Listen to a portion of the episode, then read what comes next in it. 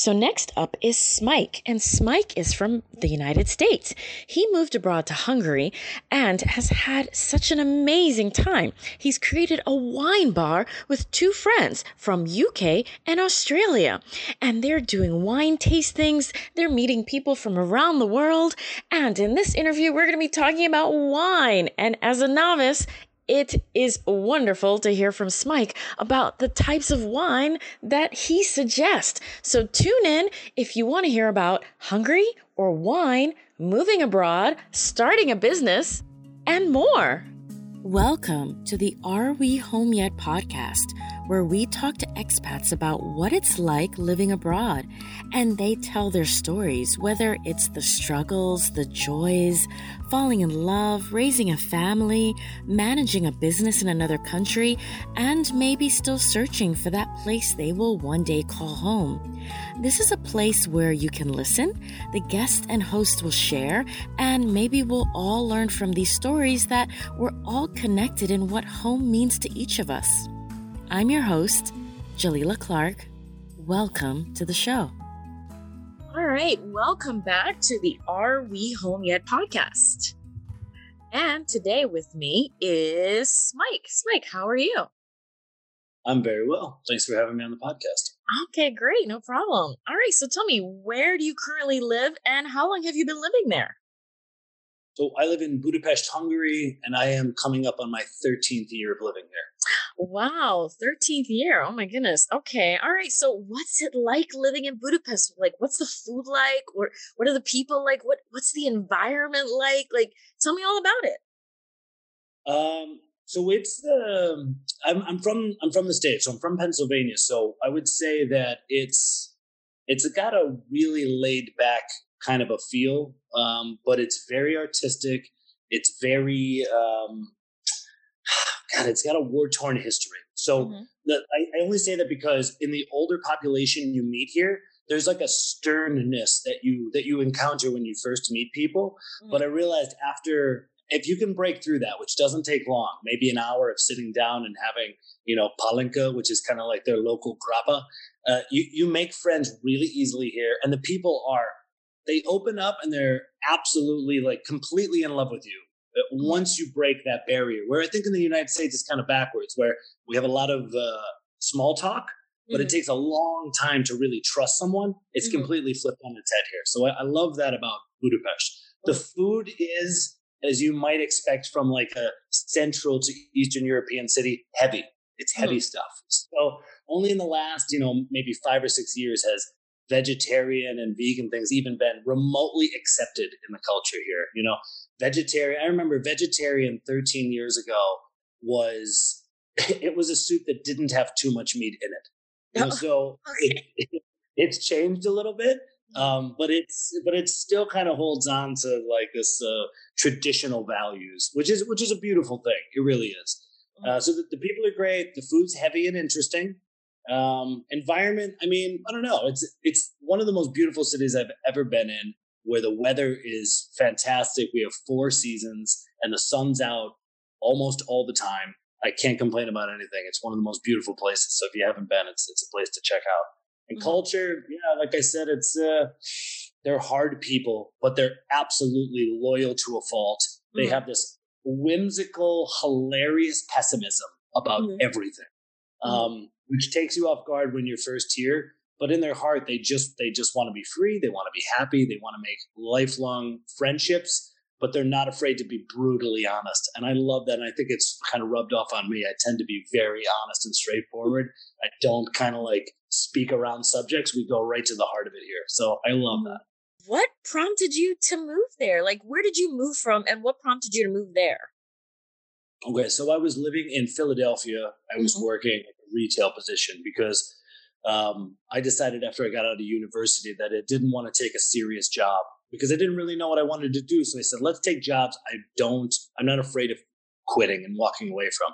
Mm-hmm. So I worked in a hospital for a few years. I worked in restaurants. I worked in retail. And I happened to be working in a retail shop in Philadelphia when my older brother called me to check in. And uh, he's, he's a real motivational guy. He owns his own engineering firm. He's a very successful guy. And he asked me about my day and my life. And, and he just wasn't impressed with my answers, which was, you know, I got a job, I got a flat, my friends are cool, you know, and then there's this new band I'm into. None of that was interesting to him. And he said, stop living an 80% life. Ooh. And it's something I'll never forget. I have it tattooed on my arm because I hmm. went home and I thought, like, what, what is he talking about? And I mm-hmm. knew, I knew knowing my brother that he meant get a wife, get a real job, get a house, get some equity. I knew he meant that, but mm-hmm. that's not what it meant to me. I thought, I have never left the country.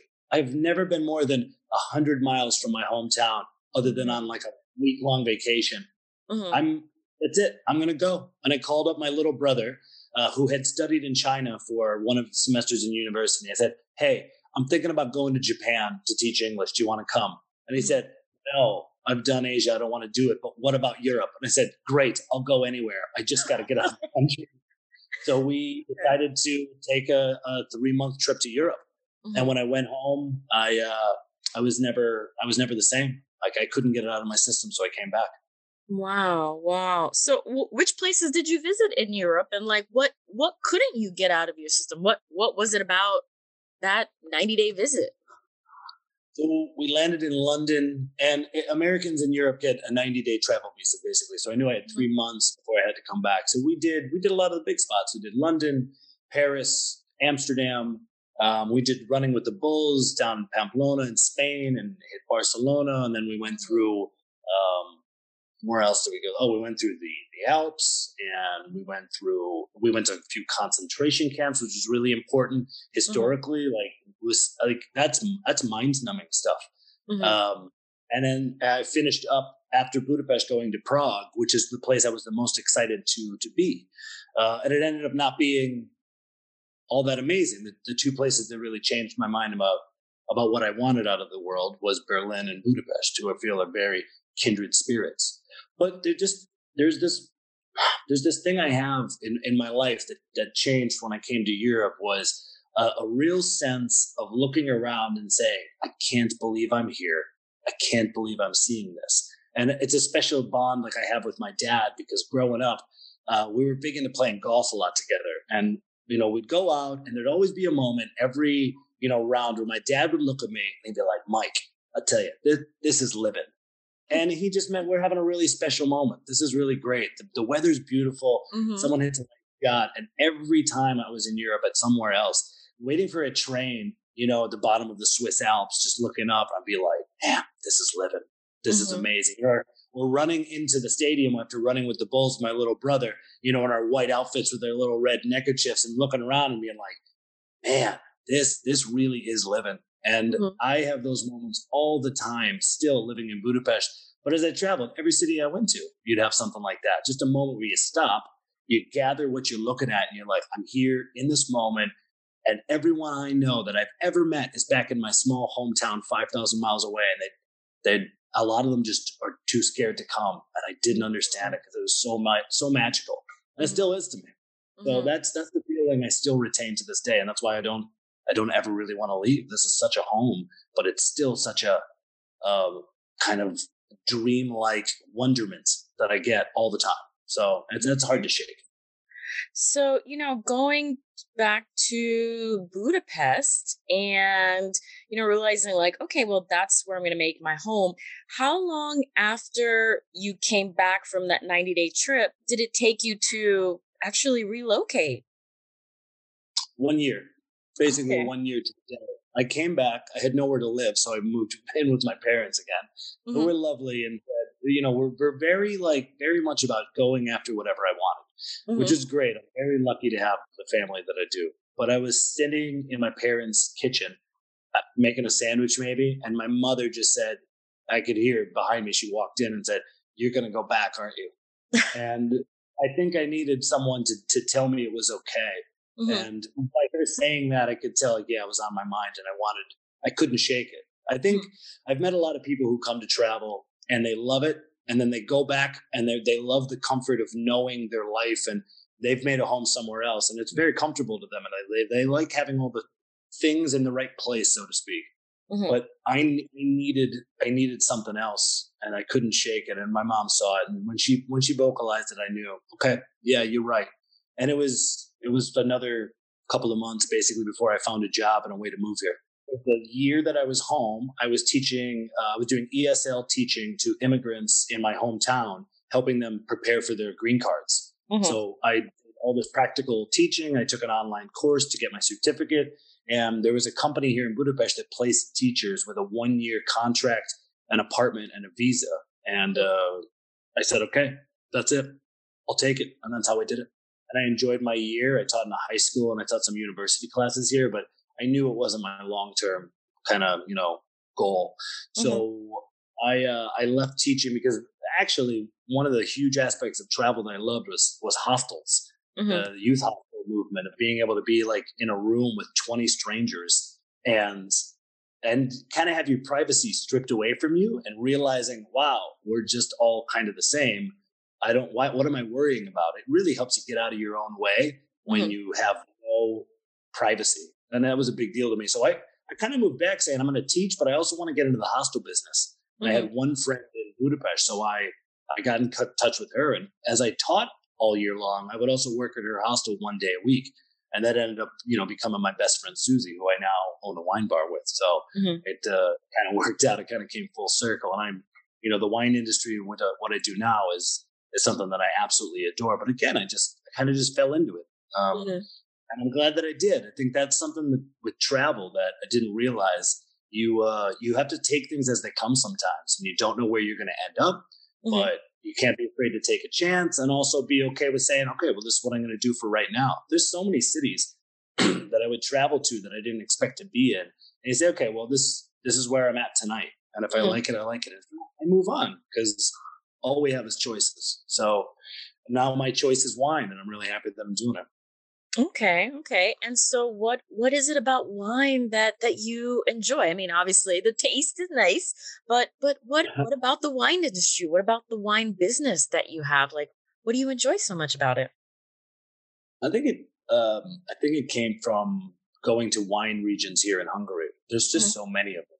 So it's not a large country, um, but as you travel around, every there's a wine district, you know, 30 minutes away from Budapest. Then the farthest one is two and a half hours away, and there's you know another 20 odd ones in the country. So no matter where you go, you throw a rock and you're going to hit wine. And when you do that, you end up going to these vineyards and meeting these like absolute salt of the earth people who all they want to do is share. Mm-hmm. They want to share the process. They want to share what they've made with you. Uh, and you can't help but fall in love with it. I, I, I mean, I don't, I never drank wine. And then I was going through a tough breakup, and my and it was my friend's birthday, and we went to this place called Etyek, which is mm-hmm. 30 minutes away from here. My friend Susie had a little house, and we went, and the locals take you in, they give you their wine, and something about that moment changed me. I was I went from such a dark place to being so happy and so loved around everyone. By the end of the day, it's that's it. I'm a wine person now. And more than that, as I got into it, I realized I loved looking at how it's made. I love looking at the differences between regions and countries. Um, and again, everyone's so inclusive. Everyone, who, if you drink wine and you meet other people who like it, whether they make it or they sell it or they just enjoy it, there's a kinship there more so than with any other, you know, spirit that I've been in the industry to see because I've run other bars. Something about wine is just really attractive and it brings people together, at least in my life. And I like that connectivity. So once I realized that I like the taste of the wine and I love the people who work in the industry, I thought I've always loved the sense of community and people from all over the world coming together. I said, okay, let's let's create something where we can put all those things together, and that's that's the current business we have. Mm-hmm, mm-hmm. You know, when you know, I I really didn't know anything about wine either until like I saw this documentary on Netflix called Somm, S O M M, mm and uh yeah i mean the way that like sommeliers study for this exam i mean you would think like they're studying for like their medical like their medical boards to become a, a surgeon i mean it was unbelievably intense and the stuff they talked about in relation to wine i was like how would you know like how would you know like what year it comes from from drinking? Like i mean it was unbelievable the story that could be told from just a taste of wine. But i'm mm-hmm. so proud of the wine in hungary. So the, the wines that i love are all hungarian. My absolute favorites are from here. And mm-hmm. there's a there's a place south of Hungary called Villány, and Villány has a grape called Cabernet Franc, which is not Hungarian at all; it's French, but they make it in such a special way that it's this broody, dark, heavy red wine. And I've had some of the best conversations of my life late at night over dark Villányi Franc with amazing people. So it's hard for me to like shake that wine um, from my Rolodex. So if I, you know, if I have to choose one one wine or one area, it's always heavy reds from the south of Hungary. But that's just today.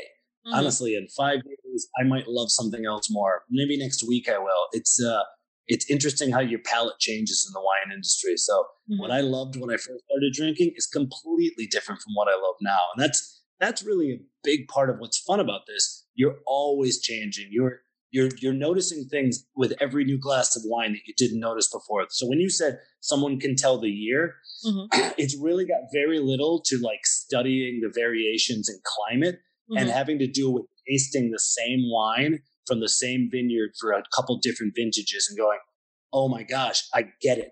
I see mm-hmm. what you're mm. saying. This is completely different from this other wine."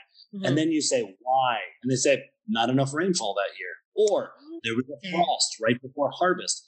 And you can't help when you're drinking around winemakers asking these questions because you're experiencing it as they're telling it you, eh, telling it to you. It just gets locked in the brain. So I can't even tell you, I can't tell you what I've learned from a book as much as I can from listening to winemakers tell me about a specific uh, vintage and a specific grape and how it went totally wrong or totally right and you only get better at wine by drinking it. So the the, the movie Somm is incredible. Mm-hmm. It's a real like look into how absolutely brutal the wine industry is at the top level of trying to understand wine. But what, what a lot of people don't gather is that there are so many different levels of somms. Like these these guys and, and women are masters in that movie. But mm-hmm. anybody who's gone to a couple classes who works in a wine bar who can tell you a little bit about the wine basically is a somm. Mm-hmm. You know, it's just do you want to be the LeBron James of somms? Because that's your master sommelier. And if you just want to be like a role player in the B League, you can be a guy at a bar who just knows a lot about wine and gets the person the right glass without them feeling foolish or that they don't belong because they don't know the difference between vintages, which is that's such a ridiculous level to be at. Most people will never get there and they mm-hmm. never have to still enjoy it without it. So there's so many layers to to the wine game and just being a somm as well. So it's it's a cool movie and mm-hmm. I love it and I really got into it.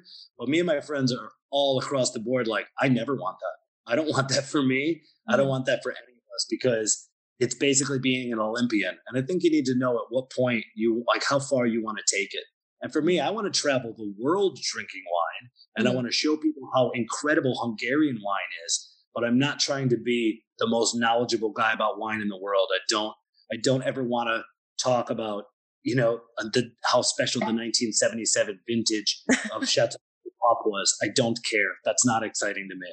But yeah. I want to look in someone's eyes when they're drinking something that they find magical and say, ah, what did you like about that? Because I can tell this is your wine. I love those. Yeah.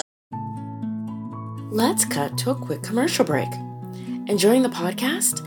Then support the podcast. Click here to donate in the show notes and keep the cool interviews with guests from around the world going. Check out the blog for handy information about living abroad and buy the ebook, a great guidebook for moving abroad. Find the blog and ebook at the website arewehomeyetpodcast.com. Again, that's arewehomeyetpodcast.com. You can also donate on the website by scrolling all the way to the bottom and finding the donate button. All right, back to the show now.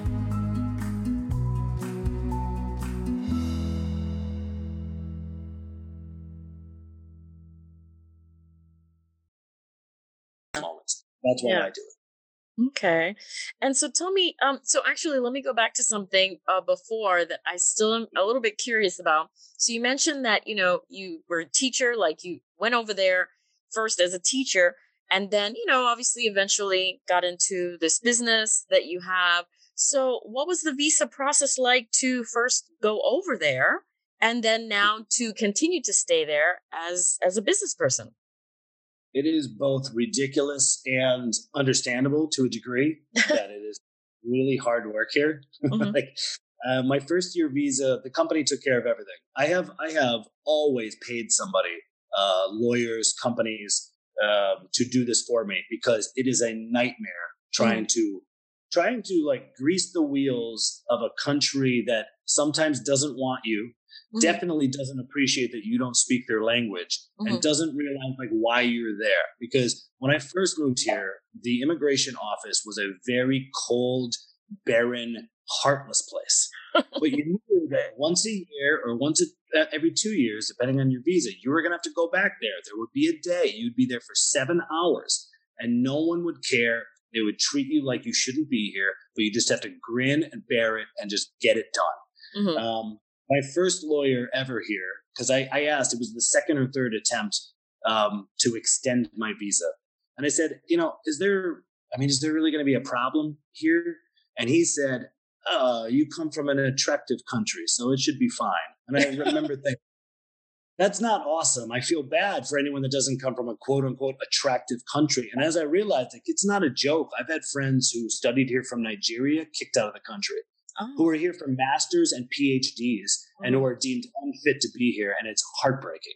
Mm-hmm. And just because I'm an American, somehow I can get by and, and they're okay. But to be honest, it's, it's also backfired on me too. Mm-hmm. I got denied my fourth, I think it was my fourth or fifth two year extension I was denied because part of the visa process is saying, how much money do you make?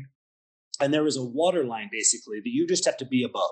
So for your age, for your lot in life, you have to make this much money based on whatever the criteria. And again, it's it's just age and your industry. So mm-hmm. we put in my salary, which is well above the line, and they denied me because they said in their written transcript, because you're American, you need to make more money than that. You can't survive on that, whereas other people from other countries know how to survive on less than you. So I got denied, and my lawyer said, "Oh, it's ridiculous. Uh, we'll just we'll just fight it." And and they did. They fought it, and he said, um, "This is not for you to decide. He's above the line. Give him the visa," and they did. But there's mm-hmm. always that in the back of my head, like, is that going to happen again? Are they going to deny me for something ridiculous? And there's such a laissez-faire attitude of the Hungarian lawyers in this country that like, don't worry, even if they deny it, we'll get it the next time. And as the you know going through it a couple times, you get less and less scared. So now, 13 years in, I don't worry. I, have been here for so long. Uh, I speak more of the language now than I used to, which is still not a lot. Mm-hmm. Um, but I, I have a I have business interests here. I'm I'm currently uh, buying a flat. Like I'm doing everything that people you know the the country wants you to do to be able to stay. So I'm not really worried. But again, like, will they drag it out or will they just give it to me on time? And you never know. I will say, full disclosure, so much better than it used to be. Mm-hmm. Because now I will go to the immigration office, like I said, once every two years. And the last time I was shocked, I walked in and this guy smiled, which that that doesn't happen. he looked me in the eye and said, Hey, how can I help you in perfect English? And I was shocked. I was like, mm-hmm. wow, this is am I in a McDonald's or or like the immigration offices? This never happens. And mm-hmm. he guided me exactly to where I needed to go and was really lovely. Now, did I still wait seven hours for someone to give me the news I didn't want to hear? Absolutely, I did. But he was very sweet and it made the experience a little bit better. And this is what I've loved about Hungary in the past like decade I've lived here is this outstretched hand they have that says, stop, don't talk to me. I don't know who you are. I don't want to be smiley to now giving people the benefit of the doubt when they meet them and saying, hey, this is a bad process. This stinks. Let me help you. I really do care. Because mm-hmm. Hungarians really do care, but they've never shown it the way that they did, at least the last time I was at the immigration office. So I'm really happy with what's happening.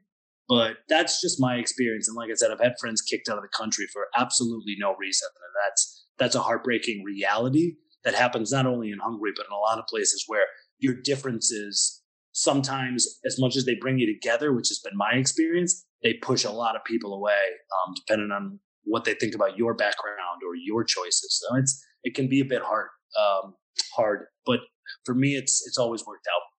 Mm-hmm, mm-hmm. Okay. And, you know, so then tell me, you know, well, what's your day to day like? Because you spoke about the visa process like seven hours. So, you know, aside from that, like when you're not having to deal with the visa process, what's your day to day like?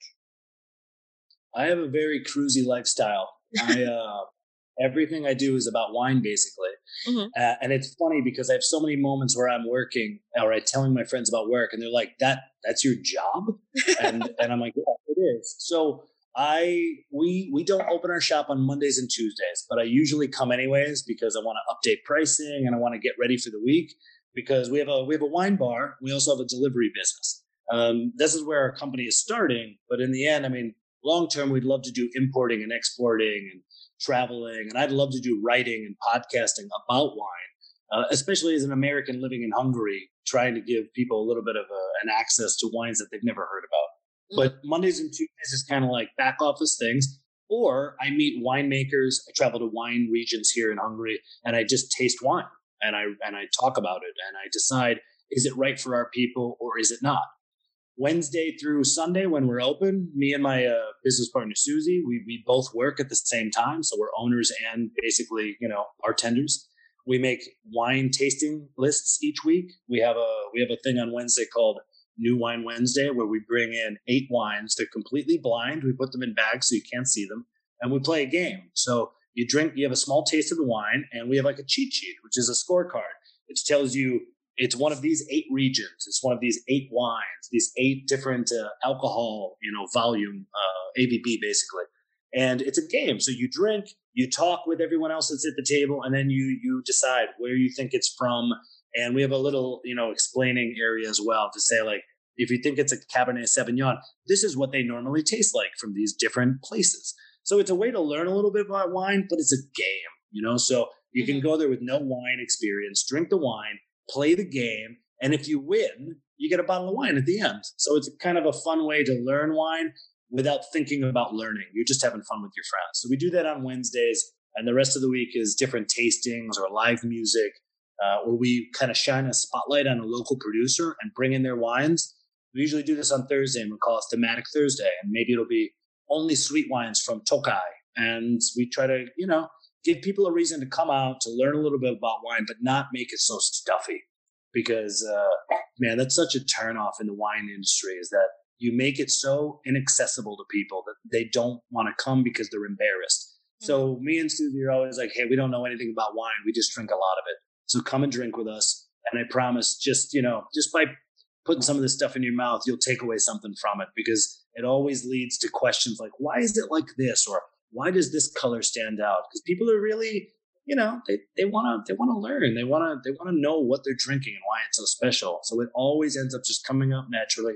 And, uh, and we get to teach people a little bit from the little knowledge that we have. But most importantly, like you can enjoy wine in a carefree place. And that's my day to day, every single day, every single week.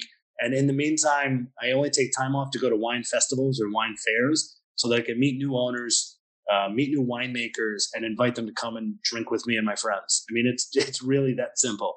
I just want people to share wine in my bar all the time, and that's how my business partners feel too. And uh, we live like that. So we're not we're not like other wine places. We really I don't know if it looks like we don't take it seriously or we're just having fun, but I can assure you we take it very seriously and we have a lot of fun. And I think that's how it should be. So yeah, that's that's that's my life in wine. Okay. You know, and I'm glad that you mentioned wine festivals because honestly, like I always wondered like where do you go to find like these wines that you would then suggest to your clientele? Every country is really different when it comes to wine trade. And this is what makes it really, really difficult. Like I have only one line of American wines in my bar because it is so incredibly hard to get them here.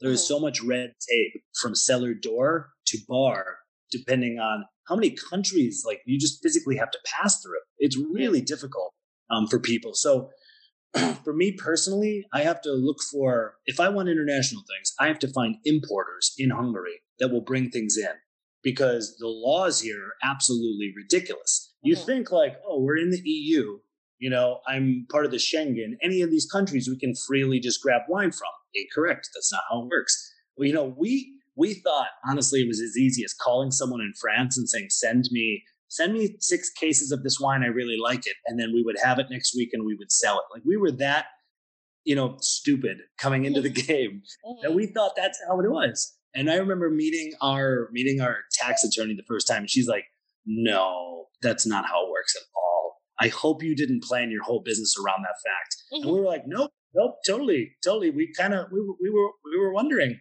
but we we absolutely did. Mm-hmm. And so we have to meet importers, of which there are. You know, you have to find distributors. If they're coming to Europe, there's these massive wine trades. Like there's one in Germany next month called ProWein. It's the mm-hmm. biggest wine, uh, not festival so much, but it's a business to business like wine kind of conference, I'd say, in the world. It's the biggest one. There will be mm-hmm. thousands of wines there.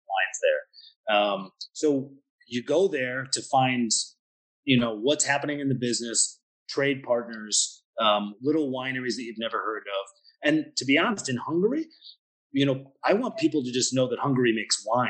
I mean, at the smallest level for us, we need people to know that Hungarians make absolutely breathtaking wine. So Hungary will have its own little area at ProWein, but you're talking about thousands of people coming through, and they're trying to find that that one, you know, needle in a haystack winery or new kind of, uh, I guess, way of serving wine that other people haven't thought of, and and that's a big one because we have to keep the business open. But even in Hungary, we have a lot of them as well. So every single district uh, or wine region will do will do a festival at certain times, and there's there's wine uh, conglomerations here that are wine groups basically that say, okay, this week it's only the wines of Eger, and you meet in a local hotel and you'll taste all of them. So that's the way we do it in this, you know, in this country and in this city. But I, honestly, if you ask someone who works in, say, in Mendoza in Argentina, how do you find wines? I bet they have a completely different answer. Mm-hmm. what makes this this industry really fun because no matter like where where you are and what kind of wine you're into, and even just the geography of where you live, vastly changes the way that you can get wine and sell wine to other people. Because as a as a commodity that's like really tightly regulated, I mean, alcohol in general, you really are playing with different rules at every step of the way, depending on which country you're in, which wine you want to deal with, and like who your trade partners are. So it's a it's the the thing I never thought about when we got into it. And I, you know what, I would never think to study this and look into it, but you can't help when you're in it now. If I find a wine somewhere that I love it, I have to say, okay, how can I get that here? Who do I call?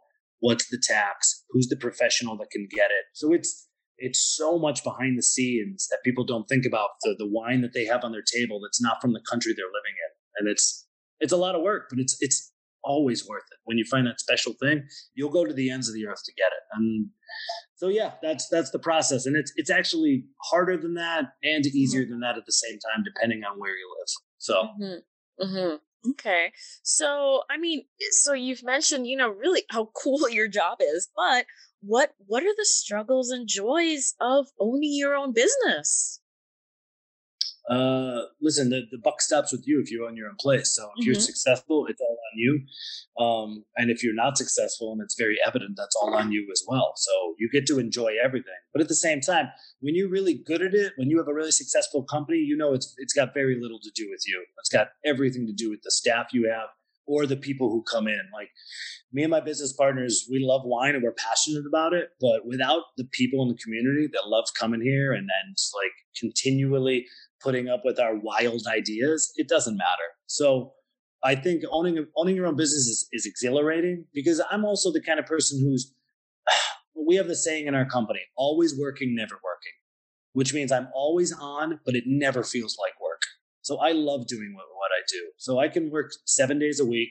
There's never a moment where I'm like upset to come to work or upset that I have to stay late. I would spend all of my time in my wine bar if I could. Um, but you know, friends want to see outside of work too. So I think the the only hangup is that, especially in Hungary, things do not go as fast as you want them to go, and you know there's bureaucracy everywhere. So currently, our bar is waiting for our late license, which is a huge deal. You know, in America, you usually have to buy like a liquor license from somewhere. I always remember that being a thing in Pennsylvania, at least. So when you come here, you just sign up your your country or your uh, company. You get the licenses without question, really but you have to deal within the framework of the district you're going to be operating. So we're in the sixth district here in Budapest, which means every bar, when you first open with a new company, you have to close at 10 o'clock at night. Mm-hmm. And a bar is just not a great business to open that can't be open.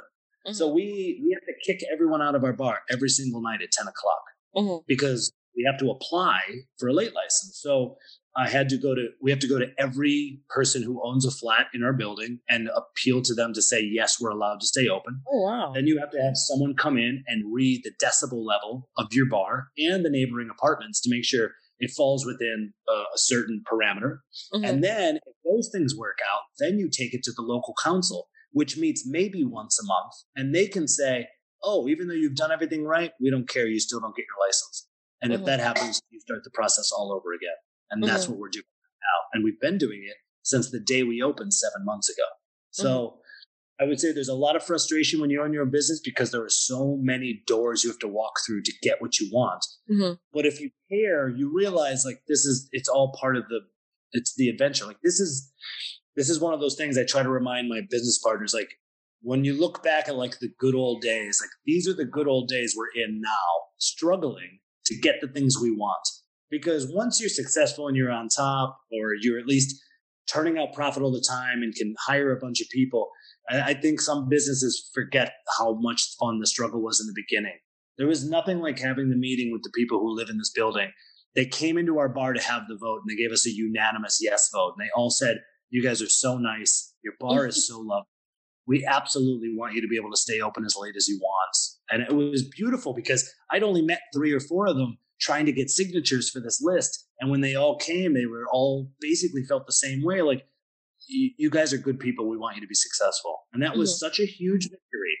But 10 years from now, will, will that, that might mean more than us opening up a second location or having an import business, you know, like that, that first thing, because without that first hump, you're like, I, maybe it wouldn't have worked out. Mm-hmm. And we have lots of moments like that. So I think small victories are absolutely the best. Mm-hmm. And when something, when a roadblock comes in, I'm okay with it. I've lived in Hungary for 13 years.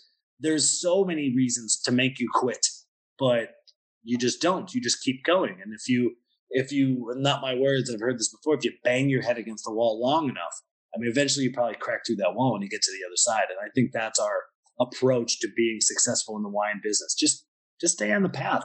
Because like I said before, I'm every single day, I am with my friends drinking wine, from people that I get to meet who are so proud of what they make. And I just don't think a better way of living. So mm-hmm. no matter what, I'm living my life as great as I can, doing what I love. And in the long run, I know we're going to be great. And I know mm-hmm. we're going to get to where we need to be, but I need to be here right now enjoying it. And with that mentality, we're always terrific. So mm-hmm. yeah, owning your own business is a struggle. I know for a lot of people, there's late nights, there's early mornings, there's too many times I've gotten a phone call at 8 a.m. from a wine distributor who is at my door, and I have to ride here on my bicycle to collect one box of wine because that was the only time they could fit me in. But mm-hmm. that's what you do. That's fine. You know, like it's mm-hmm. part of the game, and I'm happy to play it. So you know, um, when when you were in the United States, though, I mean, were you an entrepreneur in any way, or had you hoped to be an entrepreneur, or did you have family or friends that were entrepreneurs that you could see like you know what what was involved in creating a business and successfully running it? Like i'm really curious because y- you sound like you've done well. So where where did this knowledge come from? Where did this you know like yeah where, where did this come from? Was it just trial and error? Or did you actually have people that y- you had looked to or prior experience? Uh, so no it's um I think I fell into this. I failed my way to where mm-hmm. I am, and I wouldn't say, I wouldn't even say that I'm successful. Mm-hmm. Other than that, I'm doing something I love with my best friend. That's mm-hmm. that's very successful to me. But mm-hmm. at home, no, I always worked for other people, and I mm-hmm. never ever once thought about owning my own business. I mm. actually went to school because I wanted to be a sports reporter, mm-hmm. and I had a I had a job at the last year of university working for a local sports uh, uh, newsroom, and I hated it and mm-hmm. like the wall came crumbling down of oh wow everything i thought i wanted i really don't want so from then on that's kind of why i took all these jobs i could walk away from because i realized i have not i've never thought for myself I, I it's it's a real sad like it's a sad sentence but to be honest i was i was really good at most things i did growing up i was always good at athletics mm-hmm. i was i was uh, I was smart enough to get through school without trying hard at all. Mm-hmm. And you know, I remember getting done with university and thinking, "Oh, oh, I like I choose now," and I had no idea what to do. Mm. I, I, had no idea. I did. I was not prepared at all for what was going to come, which is, hey, you can do anything you want. And I was just like, I can do anything, but I don't know what I want, and I don't have the skills to do anything. And it was just, it was a really messy time, at least in my head, thinking, I'm so scared. I wish someone would tell me what to do. Mm-hmm. And uh, I've always been a bit of a late bloomer, so I so I was just like, okay, well, it's gonna come, and it's gonna come, and I didn't go traveling until I was 27. And when I uh, when I got to Europe and I met my friend Susie, who was my same age, and she had her own hostel, mm-hmm. I thought, this is it. This is someone who gets it and is not afraid to take chances. And mm-hmm. I've you know I've learned I've learned primarily from her that mm-hmm. you need to you need to blag it until you can make it. So it's basically like fake it until you make it. If you don't mm-hmm. know the answer, make it up. And mm-hmm. I was like, that's ridiculous. You have to know what you're doing. Mm-hmm. Incorrect. You don't have to know what you're doing. In fact, most people pretend they know what they're doing, but they have no idea. Mm-hmm. So my my older brother, he owns his own engineering firm, as I said before. He, I look up to him massively, but it's mm-hmm. only been in the last two years that I've talked business with him. Before mm. that, it was passionate people. And we would laugh and have stories, and there'd be athletics talk and stuff. But nope, I I got into this and I said, okay, I'm going to do this. I'll figure it out. And I have mm. failed mm. every way you can fail. Mm-hmm. The first, the first bar, I, I ran my friends' hostels. And mm-hmm. I said, I'm going to try everything to see what works. And you try something, nope, fall flat, flat on your face. Try something else, nope, nobody likes it. And you just get good at failing. Mm-hmm. You just get good at saying, I don't care if it doesn't work. I'm going to try it. And the crazier it is, sometimes the bigger, you know, response you get from people, which is great. So I, I was also lucky enough to work for my friends who said, fail as much as you want. I don't care. We'd rather creativity than, you know, dollar bills because that doesn't matter. You want something that's that's going to last, that's a legacy, that's that's being good to people and trying stuff. Mm-hmm. And you know, we got to March of 2020, the pandemic hits. I lost my job, uh, my very secure job at my friend's hostel because all of the hostels closed. Mm-hmm. You have 550 beds, but nobody nobody's allowed to come and stay. You realize pretty quickly how untenable that business is. So mm-hmm. they all went away. I had a craft beer bar and live music venue here, lost it, totally gone. And I had a uh, tattoo uh, partnership with my friend. We had a little shop that stayed open, but that didn't generate any money. All we could do was keep our staff there, basically, and keep them making tattoos and, and earning what little income they could. But essentially, that business went under as well. And I, you know, was 39 years old. I go, wow, okay, here we are again. And it didn't, I didn't freak out because I have the most incredible friendship circle here in Budapest where people will never let me go hungry or homeless.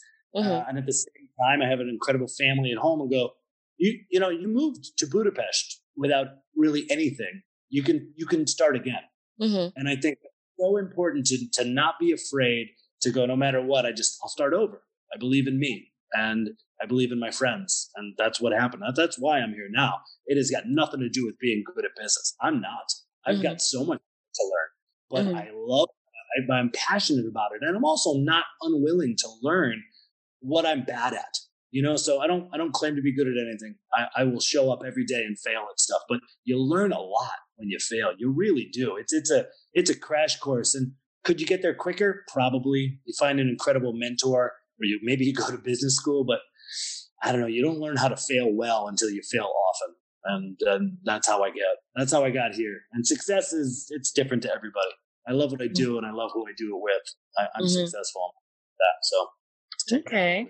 And and I'm glad that you mentioned about COVID. Yeah, because I mean I did wonder like, you know, of course COVID created such massive change around the world for everyone. Um so I I did wonder, you know, how did that affect you and and working for yourself or working working for a company and and I did wonder, but it is good that you were able to get through that when was the last time that you were able to go back home to America? And what do you miss about America? I have not been home in many years. Mm-hmm. Um, I went home probably, I want to say a year before COVID for mm-hmm. a wedding. The last time I got to go home.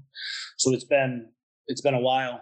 Um, the only thing I miss is like being able to see my nieces and my nephews grow up you know, mm-hmm. and my, you know, I'm going to give my mom a hug, you know, or go, uh, go play some golf with my dad. You know, I, I 100% miss that, but I mm-hmm. talk to them every single week. So I still have this, you know, face to face interaction with my parents that I'm I'm, I'm very happy about. Mm-hmm. Other things from America, I, I, you know, this sounds this may sound like ridiculous, but I don't miss anything. I mm-hmm. really don't. You know, mm-hmm. I, I I think there's wonderful things about the United States. Um, but my, I, I adore where I live. I really mm-hmm. do. You know, and you can say like there's little things like, oh, maybe customer service, but I think it's funny how bad the customer service can be in Europe sometimes. It's hilarious to me. Like that's a that's a real funny, unique thing we have here. And the convenience, you know, like, oh, you missed the convenience. Uh, this is this is the all honest truth. The, the only thing I miss is when something goes horribly wrong and you need someone to come and fix something right now. Mm-hmm. We don't have you know, I my my apartment it was like six or seven years ago. There was a flood. There was water coming out of the lighting in the ceiling of my house. Mm-hmm. And, and I remember you call a plumber and they'd say, "Oh, maybe I come on Monday." And I'm like, "It's Saturday. Those mm-hmm. water coming out of the lights now." And they said, "Okay, maybe I come tomorrow morning." Like, I don't get your maybe. And they're like, "Okay, goodbye."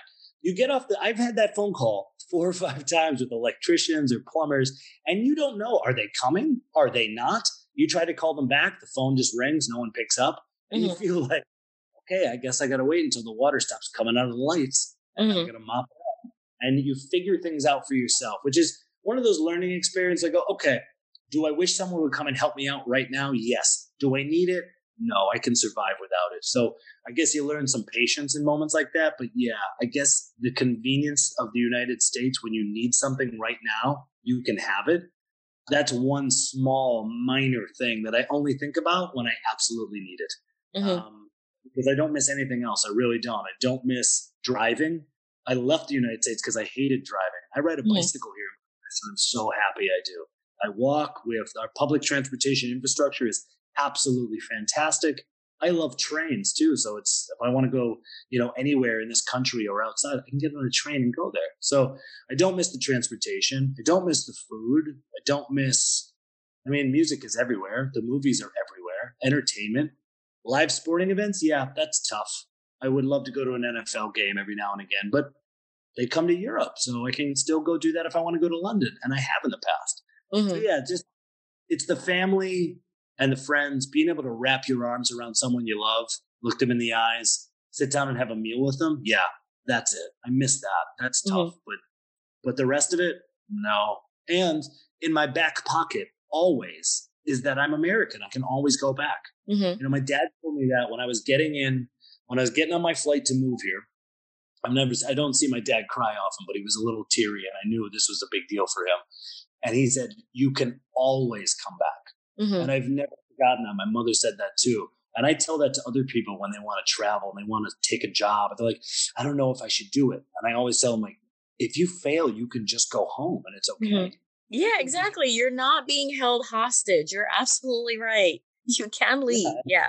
yeah. You're allowed to go there and change your mind. That's mm-hmm. okay. And your family, what they're going to turn you away because you you wanted to go teach in like Taiwan and it didn't work out. So mm-hmm. what you're a failure? Like that's ridiculous. Mm-hmm. Try. And mm-hmm. if you hate it, even if you hate it one month in, just get a flight home. It's okay. Yeah. You know something valuable about yourself. You'd rather be back at home, and that's important to you. Learn that lesson, because otherwise, the the only other side of it is that you're going to have to wait and see if you regretted never taking that chance. And you don't regret the stuff you tried. You regret the yeah. stuff you just too afraid to get into, and that's that's a that's a feeling I don't want to feel. So. Yeah. You know, speaking of regretting the stuff that not regretting the stuff that you've tried, I I was a little bit curious about the sportscaster thing because you had mentioned that wow, you know, you wanted to be a sportscaster and then when you tried it, man, you hated it. So what what was it about it that you didn't like? um, I was I was wondering if we were going to talk about this because I knew I was going to have to talk about like what I did. Um, so I was prepared to talk about how this didn't work out because mm-hmm. it wasn't that I wanted to be a sportscaster. Mm-hmm. I wanted to be like an on-air personality talking about sports. And okay. the president of ESPN actually went to the same university as me. I went to the University of Scranton, small Jesuit university, mm. and he went there for undergrad. And I got to meet him at a talk one time. Mm-hmm. And uh, an ex an ex professor said, "Hey, you know, he really wants to get in. What do you think?" And the president of ESPN gave me his email and said, "If you ever want to come to Bristol, Connecticut at ESPN, just give me an email. I'll put you in a production workshop." And we'll see what happens. And I never did it. And I didn't do it for, for what I thought was really good reasons at the time. One, I really disliked the one job I had in sports because what you're doing is basically biding your time and waiting for something to happen and hoping you can get it on camera and then talk about it for a little bit. That's the local media circuit, basically. So I would drive around um, with the lead uh, sports uh, caster, and we would I would take video and I would edit the video, and then he would talk about it. And after like a month of doing it, I was like, this is not a fulfilling job. But I always wondered, like, man, ESPN, that's that's like that's the top of the heap. That's exactly where I wanted to be. But I, I really thought about sending an email and giving it a shot. And then I go, wait, like it's it's based in Bristol, Connecticut, mm-hmm. which is not fun. You're out in the middle of nowhere.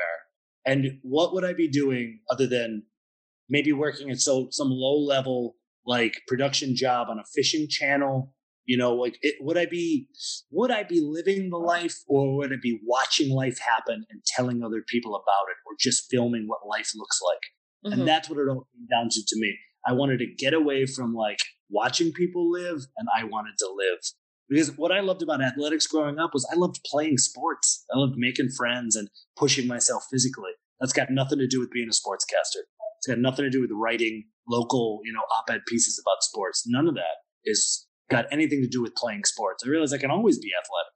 Mm-hmm. And I can always talk to people about sports and I can always tell them my opinions about things. But I could also see the writing on the wall in the sports industry when I was getting out of university that it was ex athletes who were getting the time in front of the camera. It was not going to be some like guy, kid from Scranton who never even played professional anything who was going to get the time. No one was going to listen to me. The best I could do would say, Hey, um, amazing comeback by the Wizards last night and then throw it to a professional athlete who was going to then talk about their experiences. And I saw the writing on the wall and I go, do I really want to do that? And at the time, I really didn't want to do it.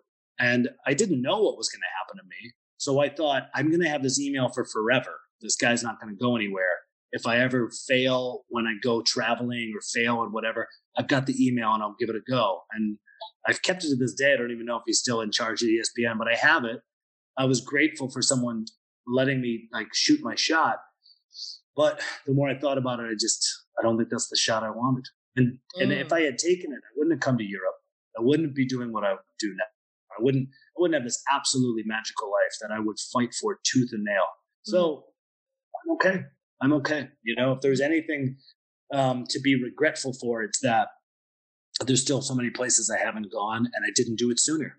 Mm-hmm. But I'm still okay with where I am. I'm, I'm grateful for where I am. Yeah, yeah. Okay. All right. So then speaking of life and living and you know, this magical life, I, I love those two words that you put together. I love that magical life. What's your quality of life like in terms of like what's the cost of living uh comp- there compared to America? What's your it sounds like like you're safe there, so your safety doesn't sound like an issue. So what what are those aspects like? uh, quality of living here is higher than anywhere I've ever been. That's that's mm-hmm. really the easy answer with why people want to stay here. Mm-hmm. So uh, quality of life, again, I, I, I think if you ask ten people, you're going to get ten different answers. But it's cheap to live here. So even though the cost of rent has gone up astronomically, um, it's still affordable. Mm-hmm. Uh, even though the inflation is at an all time high, it is still really cheap to go to the grocery store. If you want to cook for yourself, it is still absolutely achievable to go out to get a dinner with your friends and not break, you know, your uh, your your paycheck in half. Uh, and also because I'm in the nightlife industry and I've always enjoyed going out for a drink with my friends. Man, I remember in the United in the United States, be like on a weekend night, and this was like you know 15 years ago oh 100 150 dollars and then that's you know if i'm just going to regular bars in my hometown i can't remember last time i spent a hundred dollars in europe out in a night i just don't it just doesn't happen you know so the cost of living is cheap here um, also the infrastructure as i mentioned before i ride my bicycle everywhere so mm-hmm. it's it's completely safe in budapest i've never felt unsafe um, it's i'm wildly active because i'm always riding my bike or walking everywhere mm-hmm. um, we have this beautiful park system in Budapest. We have this gorgeous river. Um, people in Europe don't hide in their house on days off. They mm-hmm. go outside. You know, like we don't like. There's don't get me wrong. There's people in Budapest with these beautiful big mansions and everything, but the majority of regular people live in a small flat, mm-hmm. and they're only in the flat live for dinner, and like that's it. And they go out when there's a holiday. The parks are filled in Europe. And I remember holidays back home, no one's at the park. You're at your family's house, maybe having a dinner or whatever. But here they do both. Go, okay, we're going to go to the park all day, and then everyone's going to come to the house. And we're going to get dinner. We're going to have a six-hour dinner. You know, so it's not comparable with like living back in the United States. It's cheaper here to live. It's better for my health to live here. It's safer here by a country mile. Um, and you feel much more sense of community. I know it's a big city here, 1.8 million people, but just seeing people out in the sunshine, walking, sitting in the grass at a park with a bottle of wine, which is legal here, which is pretty nice, mm-hmm. and no one caring, mm-hmm. nobody trying to like it, like enforce their lifestyle on you. Mm-hmm. Here is just this: just live, just have fun. Don't take anything too seriously because you're gonna die someday, and you should oh. enjoy your life before you die. And I feel like in the United States, it's always somebody telling someone else how to live, or you have this feeling on your shoulders of this is what I should be doing, but I don't want to be doing that thing. And, you know, again, I've only lived in Philadelphia and before that Scranton. So mm-hmm. I got a very sample size of what the US is. I'm sure there's some cities that are very much like Budapest, but they probably cost more and you probably need a car. And mm-hmm. I'm cool with not having those things. So, yeah, mm-hmm. the quality of life here is exactly what I want it to be which I think is what everyone should be able to say for themselves. Mm-hmm. Mm-hmm. Wow. Okay. So so that's that's an interesting experience. Um, and the other one was, of course, you know, the plumber situation. Um, any mm-hmm. other interesting experiences that you've had there in Budapest? Yeah, I was I was also thinking about this earlier because I I worked for one of the most world renowned, probably infamous party hostels in the world mm-hmm. for 10 years called Retox. So I can't tell you any stories from there. None of them are going to be good. None of them are going to be good. So I had to think all day, what can I tell her? What story can I tell her? And I have two that are very family friendly. One okay. time I was on, I was on the the uh, the Hungarian version of Big Brother uh, because oh. I, I, know a girl who's a musician here, and she said, "Oh, I got a friend who's a producer on the show. Do you want to be on it?" And I said, "Yeah, sure, I'll be on the show." So me and my bandsmate Brian, who's from Canada, we agreed to go on this show uh, we were a traveling band. This is the backstory. And we go into the Big Brother house and we have to stay the night and just see what happens. And they had to cook us dinner. We played music for them. I had to do a workout with this like super, you know, fitness guy who I'm still friends with online to this day.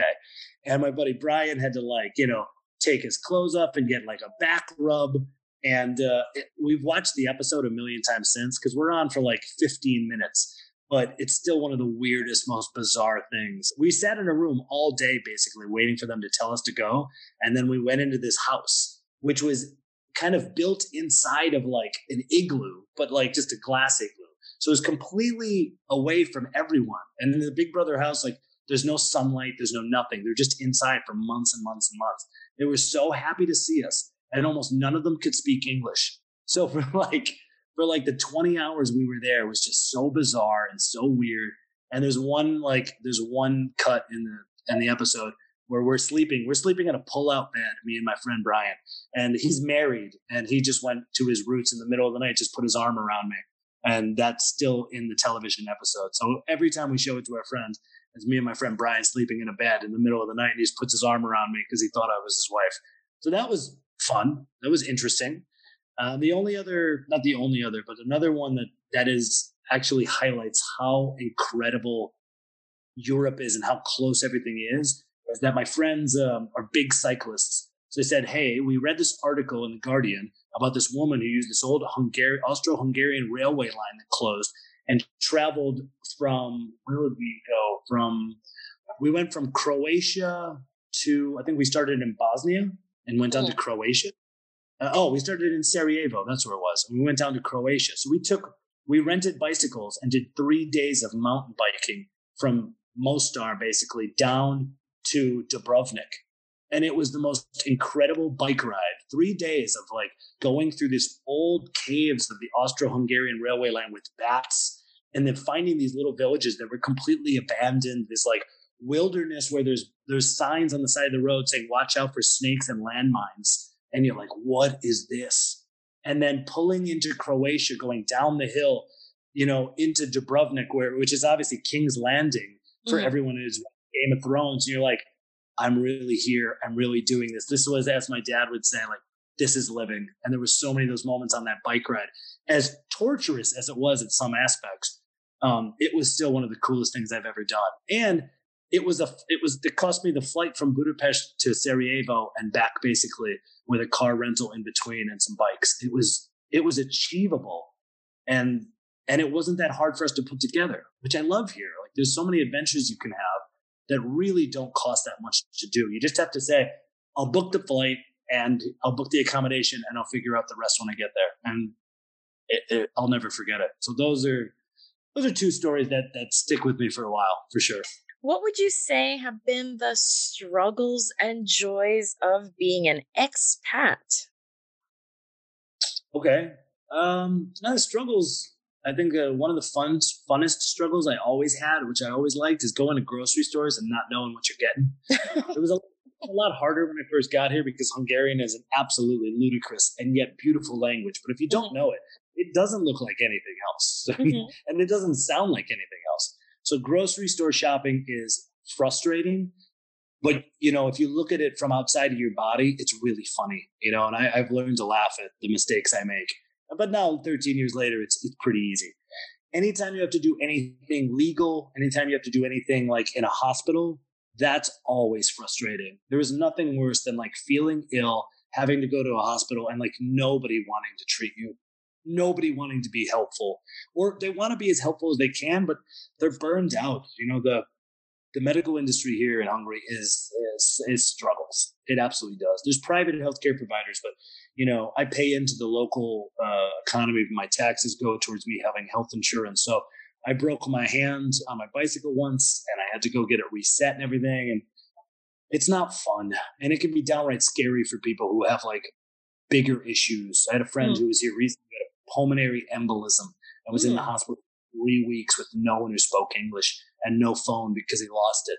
And that's, you know, it's a bit of a horror story. And he survived and he was fine. And, and everyone else I know who spent time in the hospital is they're fine, but it's not comfortable and it's not it's not an easy trip. So like that that's a tough part of being an expat here. Um, when you get sick, that bothers me and that's hard. Um, although there's great private healthcare, if you don't have it, that can be difficult. Um, other difficulties, that's it. There's no other ones really. I mean, once you get used to the bureaucracy of whatever city or country you're living in, once I realize how things work here, you can choose to play by the rules of the game or you can fight against it as much as you want. But when you realize something is a certain way, you, you got to just end up going with it. So the things that make my life difficult here also make my life really funny. Uh, these are great stories for my dad. He howls when I tell him about how difficult things can be. Like I said with the plumber before, anytime I've needed to go to the hospital, he howls. He thinks it's terribly hilarious. Uh, so at the end of the day, I mean, you can just choose to laugh at the things that don't work out because 99% of my life is easy and fun and is full of joy. So mm-hmm. I don't harp too much on it doesn't work out. But I guess as an expat, and I think anyone who's lived abroad, the, the the the worst thing is is thinking like if I get sick, what is the healthcare going to be like, and how are they going to treat me? it can be it can be a real struggle for people. So I feel bad for anyone who's got chronic issues and has to deal with that because it can be absolutely terrifying. And I've had bad experiences here, but I've also always gotten better, and uh, and they've taken care of me. So you know, it can't be all that bad if I'm still kicking. Mm-hmm, mm-hmm. Okay. Going back to something you said earlier, you mentioned that, oh, well, maybe in 10 years you have a second location. So that did get me wondering. I mean, could Budapest be your forever home if you have thought about 10 years in a second location? Budapest is my forever home. I often tell people mm. they're gonna have to get out of here in a box. I don't mm-hmm. I don't ever expect to live anywhere else. Now, with that said, it is comforting to me, like I said earlier, that I have that I have that passport. I have an American passport. I can go home. You mm-hmm. know, like there is something comforting. You know, I, right before I got on this call with you, I was at my friend's house for a brunch, and I'll be going there after this because she's leaving to go back to the United States mm-hmm. because her job is a little toxic here, and her husband got a new job back in the states. But there's also there was also a little bit of worry because there's a war on our doorstep. Mm-hmm. The, the, war with Ukraine is not far from where I live, mm-hmm. so You know, when I have friends who take in refugees here all the time, one of our friends uh, who used to own uh, the hostel I used to work at, he he opened it up, and it's only it's a refugee shelter just for people passing through that can't find anywhere else to live. And that's a real part of our life. War is absolutely affecting like the fact that I'm here. If war spills out into Hungary, like what do I do then? I don't know. I really don't. Mm-hmm. But I mm-hmm. do do take comfort and solace in the fact that I have a passport that will allow me to go back to the United States if I need to feel safer or if I need to start over. And as we said before, like I'm not afraid to start over, mm-hmm. but I never leave here. I don't even think if war came, I would leave. I think I'd somehow find a way to stick it out and find a way, unless my life or my friend's life were in imminent danger. But I'm not worrying about that right now. It doesn't feel like it, it feels like it's it's worlds away, although I know it's not. Mm-hmm. I still feel here, and it's absolutely my home. And I feel so indebted to the friends I've made here and the city in itself. Like I can't imagine feeling this much gratitude about another place. But I mean, maybe that's just because I've spent 13 years here being in absolute love with my home. Mm-hmm. So I just I couldn't I couldn't imagine leaving it. So yeah, this is my forever place. If I do expand my business to other countries, which I don't, I mean, I don't think I would, but if I got to travel more because of my job, that'd be pretty fantastic because there's a lot of places I want to see, but I always want to be able to come back here. Even when I go on vacation now, when I go to the United States to see my family, it only takes about a week before I'm like, I, I gotta get home, which means need to get back.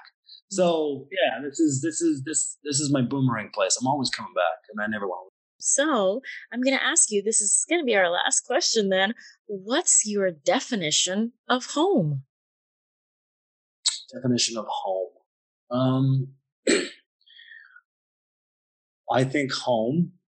I don't think it's a physical thing at all. I think you can mm-hmm. feel home in all places. I think home is a place that lets you feel secure, mm-hmm makes you feel makes you feel safe enough to take all the risks you want without people having anything except love for you. Mm. So that's how I feel here. I feel so empowered by my community and by the place that I live in that I can do, I can take any chance I want and I never feel like I won't have a safety net of my community around me. So home is where you feel free enough to make an absolute fool of yourself mm-hmm. without the repercussions, you know, that you would normally get. You know, if I can make a mistake and and bounce back, I'm always safe. Uh, that, that's home. So yeah. Okay, so that's basically going to be it for today. I want to thank thank you, Smike, for taking the time to be interviewed by me on this podcast. Are we home yet? A podcast where I talk to expats about what it's like living abroad, the struggles, the joys, and hopefully future expats are out there listening and saying, hmm, wow, maybe I want to try that. Maybe I want to take a chance. Maybe I want to have an adventure, experience something amazing for a short time or for a long time. And, you know, I want to say thank you as well to all of the listeners for tuning in. And with that, I hope everyone has a great day. Have a great day, Smike. Thanks so much. Thanks for having me. So, listen in to my next interview with Sam. Sam became a foreign exchange student at 17 years old, studying abroad in Brazil. That was her first time getting on an international flight, and she never looked back. She loved seeing the world so much that she became a flight attendant and still flies to this day, decades later. She's been living in Italy with her boyfriend and absolutely loving it. So, Listen into this interview if you want to find out about becoming a flight attendant, living in Italy, and so much more. I hope you enjoyed the show. Remember to hit subscribe and to stay updated, head over to arewehomeyetpodcast.com. I'm Jalila Clark. See you next time.